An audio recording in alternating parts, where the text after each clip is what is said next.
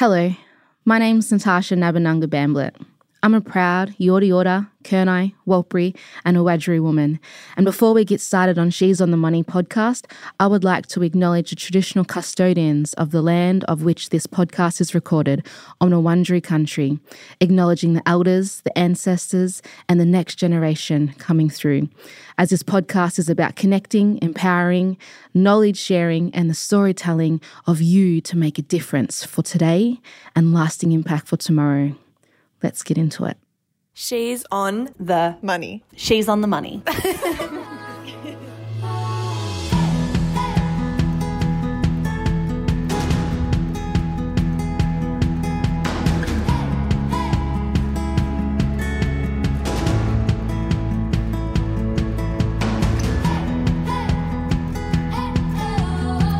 Hello and welcome to She's on the Money, the podcast for millennials who want financial freedom. Welcome back to another one of our ShopBack Money Diaries, where you're probably feeling a little bit confused because who you're hearing is Victoria Devine, not Miss Jessica Ricci. She's decided to go on an epic holiday to India, and thus I am riding solo, which I'm really excited about because it means I can ask whatever I want without being told to move on. So this is a solid ten out of ten.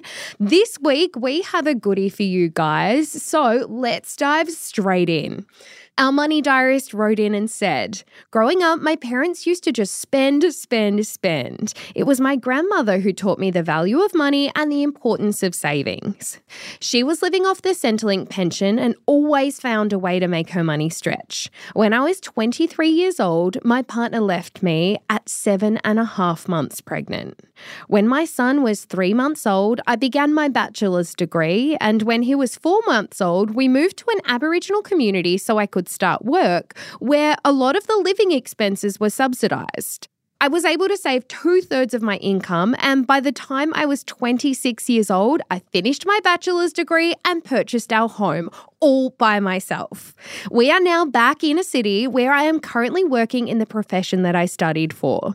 Although I'm only at the beginning of my career, I can see the light at the end of the tunnel where I am earning more, I'm able to pay down our home and invest more, so hopefully one day I can purchase the next important thing, my financial freedom. Oh my gosh, Money Diarist, what a story. Welcome to the show. Thank you. Very happy to be here. Oh my gosh, you sound like an absolute hustler. Imagine getting pregnant and being like, you know what, I'm going to have this baby and I'm going to move on to a remote community so that I can work and it makes sense for us. I'm honestly in awe and have so many questions. Are we able to jump straight into the structured questions though? Yeah. Oh my gosh, all right. Can you tell us a little bit more about your money story? Yeah, so when I was left at seven and a half months pregnant, like obviously I was devastated, but I knew one of the most important things for me and my son was security. So I looked at my options, and actually it was my dad who lived in a remote Aboriginal community, and he spent ages convincing me to come, and he was like, just come, just give it a go, like you'll make good money here and it's a great lifestyle. And after a few months, he eventually said, look, just come. If you don't like it, I will pay for you to ship you back to wherever you want to go. And so I was like, oh, well, why not? That feels a little less risky. Yeah. And I end up going there and I found work straight away. They're desperate for workers in remote communities. Found work straight away and, yeah, work in remote Aboriginal communities comes with very subsidised accommodation. In my case, it was actually free. Oh, money win. Free power. The only thing I had to pay for was like food and internet, and ended up loving the lifestyle, very outdoor orientated. So definitely like fishing, hiking, camping, those sorts of things. And I ended up staying for three years and giving myself a kickstart. Oh my gosh, I love that. And I love that your bambino got to experience that with you too. Did he love it? He did. So they did have a childcare centre there as well. So he made lots of little friends, and yeah, it was run by the local Aboriginal people, and it was just so different to what you sort of see in the cities. Oh my gosh, I love that. You mentioned in your money story when writing in that your grandmother was the one who taught you the value of money. Can you tell me a little bit more about that?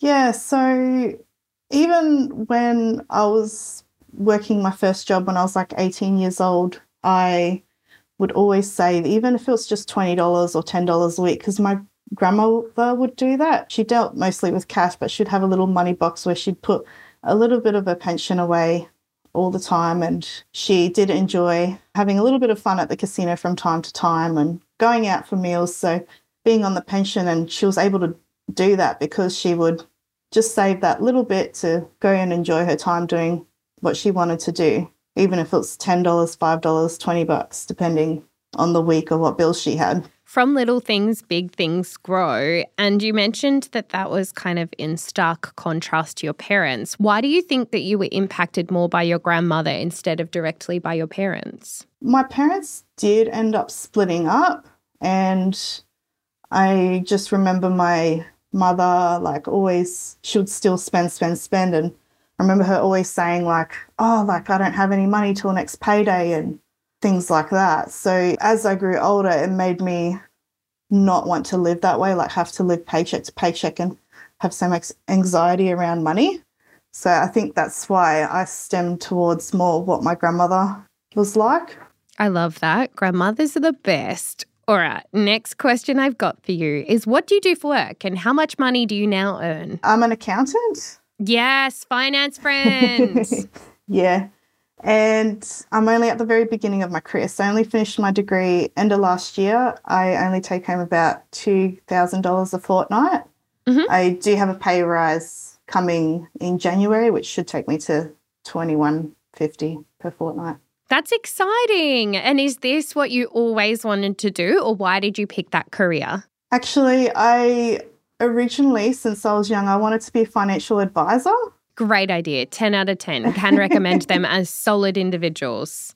And I actually went to a careers counsellor and worked out my options there, and it seemed like the best option was to get my accounting degree first and then go do my grad diploma, which I'm looking into maybe in the next year or two. But I do want to have some accounting experience too. I do enjoy accounting as well, but I think my passion lies with more financial planning. I'm always trying to give family advice. I love that. I actually feel like that's such a constructive step as well, because accounting is going to give you that base understanding of budgets and proper cash flows and how they work and balance sheets and all of that, which is honestly one of those things that pays off so much in financial planning, because you can just look at it and be like, all right, that makes so much sense. So I think you are on the right track and will make a great financial advisor.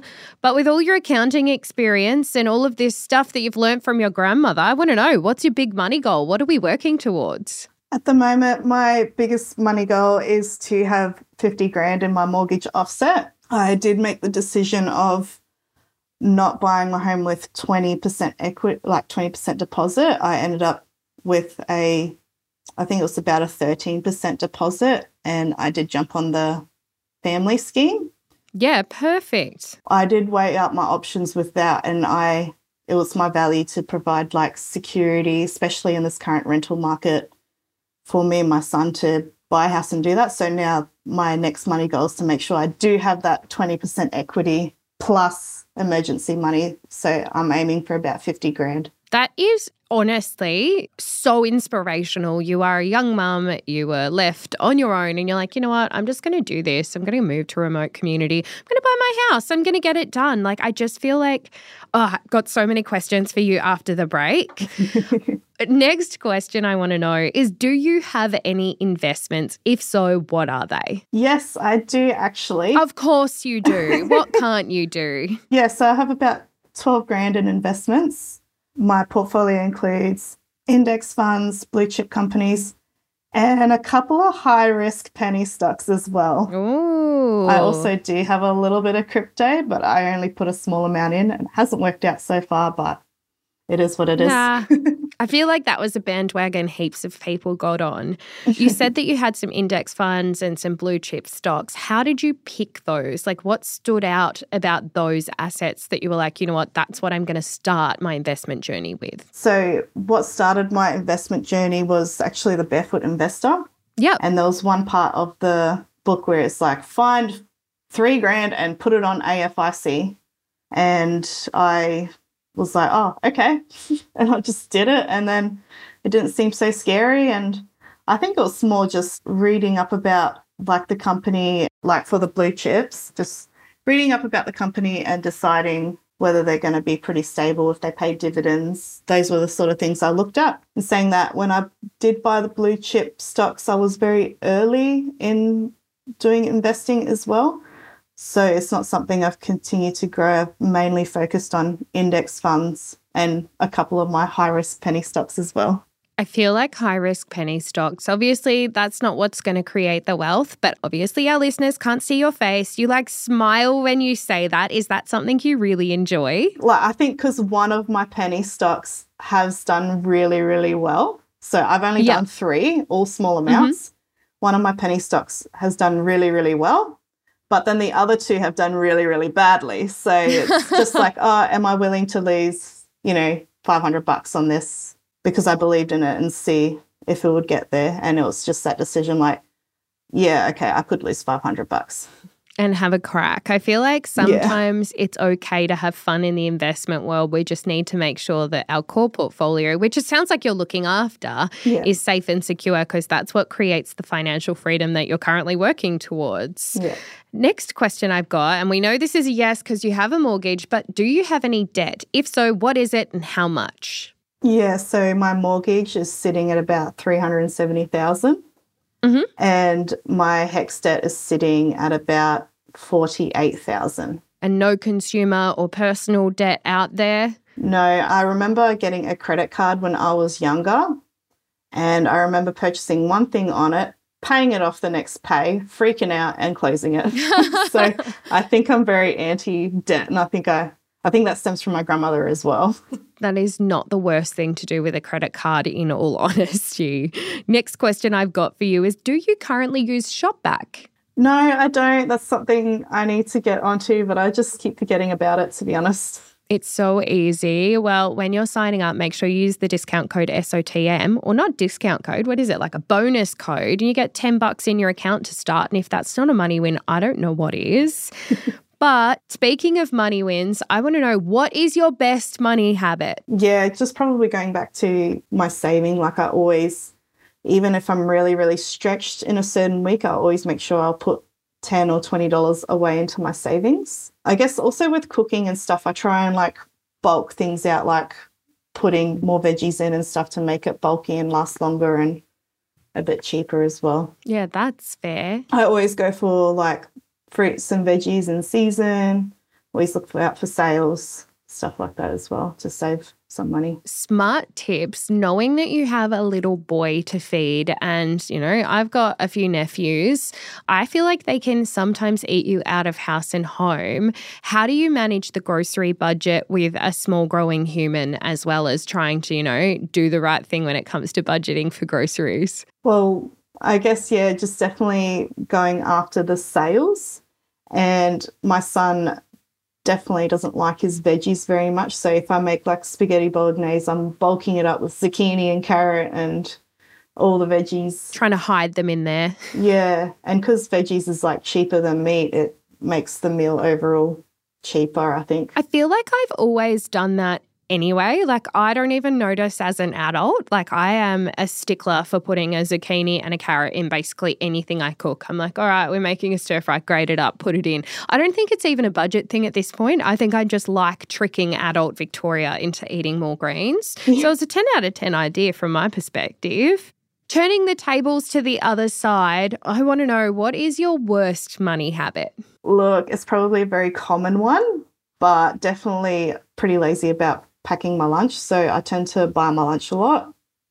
I don't think going out and buying your lunch is a waste if you're catching up with a friend and socialising, but I think it's a waste when you're eating by yourself anyway and you're buying lunch. Like, you may as well have packed it. So that's definitely something I need to improve on. Oh my gosh, I am quite literally the same. I feel like I've been so under the pump at the moment that by the time lunchtime comes, I'm like, oh yeah, I was meant to do that. I don't even think of it when I'm leaving the house anymore. And I'm not only making probably unhealthy choices, but I'm making choices that are just super convenient. it's not even food that I love. I'm just like, oh, I've got to get some lunch. I'll just pop out and grab whatever's closest. And it's it's not even that good. I need to get some really good take-to-work lunches in my repertoire because I am slipping. Yeah. If anyone has any good work lunches, please slide into our D Ms. ten out of ten can recommend. All right, last question before we go to a quick break. I want to know, what would you give your money habits if we forced you to give yourself a grade? I am pretty generous and will give myself an A minus. Ooh, I love this. I think because I'm just so proud of like what I've been able to achieve on my own and making good money and saving decisions. The reason why it's a minus and not a plus is definitely about the lunches. And I do spoil my son a little too much. He should wait for his birthday or something for his little gifts all the time, but I, I, I cave very easily if I take him to the shops and he wants a new little car or something. Oh my gosh, no, it's all about balance. All right, let's go to a really quick break. And after that, I want to know more about your grandma. I want to know what life is like now. And I want to ask more about your little boy and how you did it all on your own. Don't go anywhere, guys. All right, Money Diarist, we are back and I am in awe of everything you've achieved thus far. Like, honestly, I cannot believe that someone who was twenty-three and seven and a half months pregnant, who got broken up with, I'm assuming, and left on her own, has managed to achieve so much. Like, so many people in our community are still working towards buying their first homes, and you've done it with all of this adversity. Tell me about, honestly, what is it like being in that circumstance where you're like, do you know what? This is kind of fight or flight. What am I going to do? I'm seven and a half months pregnant. So actually I was living in Melbourne at the time and I didn't really have any family there or anything. So the closest family that was around was my grandparents in country New South Wales. So I finished up work at like eight months pregnant and I drove all the way over to my grandparents. So it was a really, really hard time. And then, yeah, I was over with my grandparents. It was sort of like an old people's town, so I didn't really want to stay, but I didn't really know where to go or who can help me. And that's when my dad convinced me to come join me remote. How did you make that decision? Obviously, having a three-month-old baby is really, really hard at the best of times. How you're like, you know what, I'm going to pick my life up and go here and, you know, I'm going to study. I just feel like this is such a story of overcoming adversity because, you know, I can't imagine being in that circumstance and, you know, having thought that maybe you had support and then all of a sudden you didn't. How did you do this? Like, talk to me maybe more about the mental side of it and going through that, because I feel like so many people go through circumstances that aren't super similar, but you just feel like, oh my gosh, everyone is not on my team here. Like, how did you do that with such a positive attitude? I'm genuinely so impressed. I guess something that I think a lot of parents face is that they feel like they have to do everything alone. When my son was born, I realised that his biological father wasn't going to be in the picture, his choice. He's still not in the picture today. And I just knew I needed help and I couldn't do it on my own and I couldn't achieve what I wanted to achieve without help. So I think I've always been close to my dad. I was actually raised by my dad after my parents split up. And I knew that I would have help from him. And so that's why I decided, yeah, okay, Dad, I'm going to come to you. And it was the best decision I made. In terms of my mental health, yeah, it took a long time to really work through it. And definitely if you're going through things like this, go see a counsellor or a psychologist. Don't give up on the first one. Like, I know some other single parents have had to went to one counsellor, it wasn't for them, and they just didn't try find another one. It took me four goes to find the right one for me, and working through that with a counsellor and just focusing on my goals. I guess I just knew in my head that if I achieve what I wanted to achieve, like, it would just be the best revenge, to be honest. Like, not that that was my main goal, like I wanted to achieve, but it's like, look what I've done without you. I don't even need you. Yeah, yeah. I don't even need you. Good luck. I'm better than that. Oh my gosh, I love that. I, they always say success is the best revenge. Yeah. And you definitely have proven that. Yeah. What is it like to study and have a baby and live in a remote community? I feel like that just sounds like a lot. Yeah, it was hard. It definitely took a lot of commitment. I did obviously had to study online and I had to make sure like every night when I put my son to bed, I'd have to, you know, get back up out of bed and study for a couple of hours every night before I went to bed and get up and go to work the next day. So that seemed to have worked out well for me. How did you do that? Honestly, if I was looking after a baby and running life and working, how did you find the motivation to get back up out of bed and do a few hours of study? Because you best bet I would not have been in that circumstance. I would have stayed in that bed, I promise you. I guess I was just so focused on my goal. Like I wanted a degree, I want a career, I want to be able to financially provide for my son. I don't want to have to ask for help, money-wise, I guess.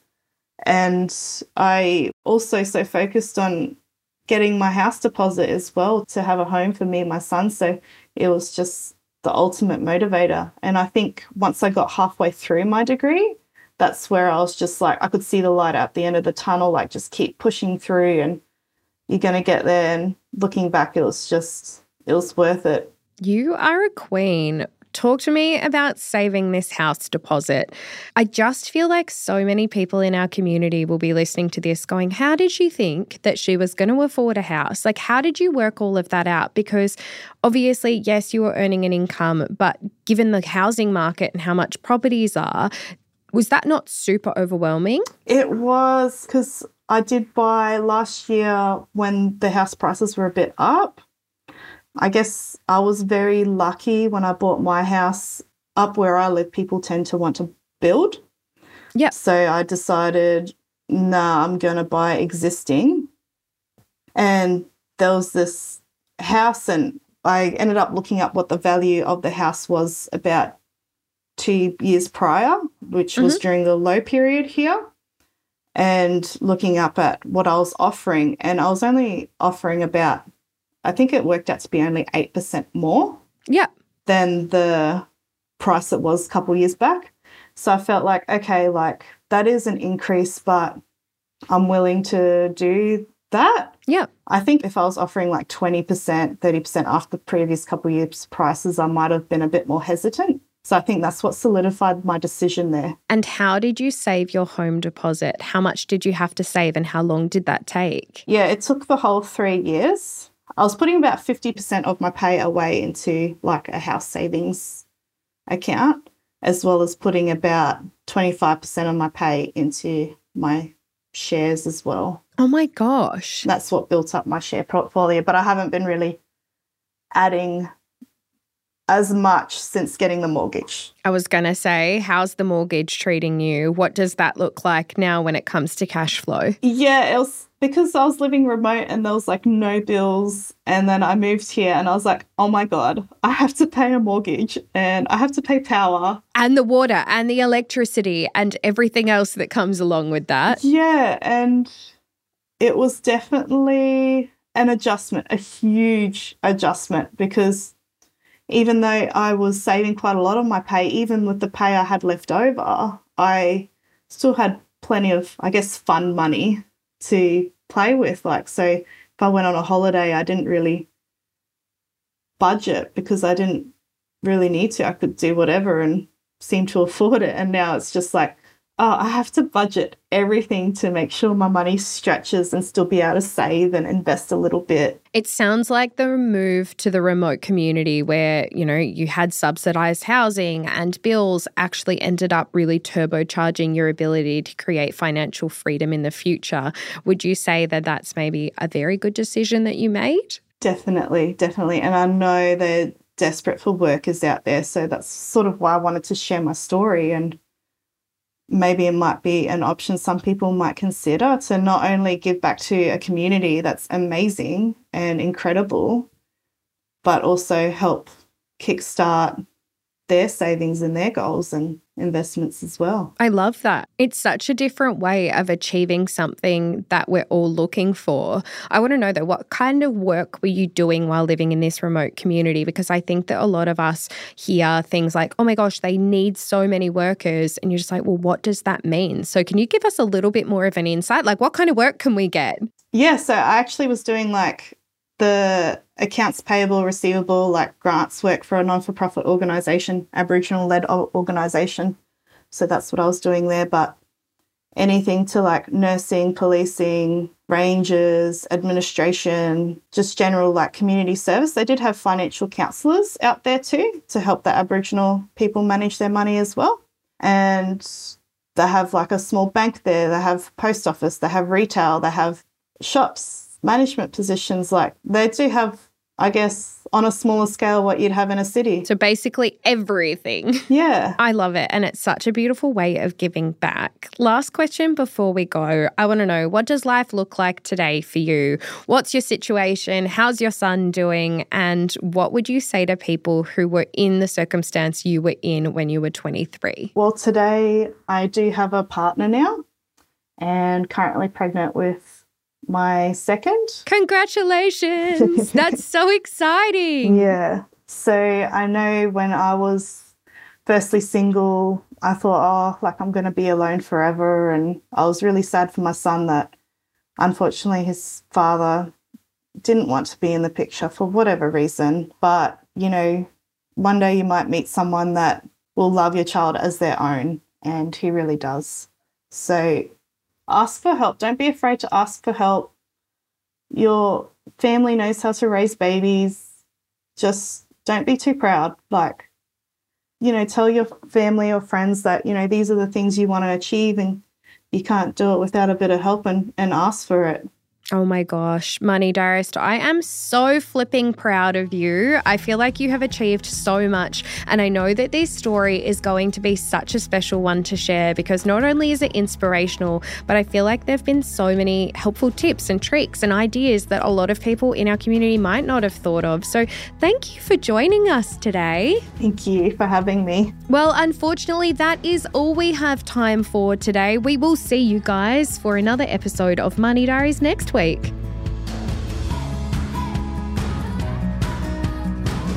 The advice shared on She's on the Money is general in nature and does not consider your individual circumstances. She's on the Money exists purely for educational purposes and should not be relied upon to make an investment or financial decision. If you do choose to buy a financial product, read the P D S, T M D and obtain appropriate financial advice tailored towards your needs. Victoria Devine and She's on the Money are authorised representatives of Money Sherpa Pty Ltd A B N three two one, six four nine, two seven seven zero eight, A F S L four five one, two eight nine.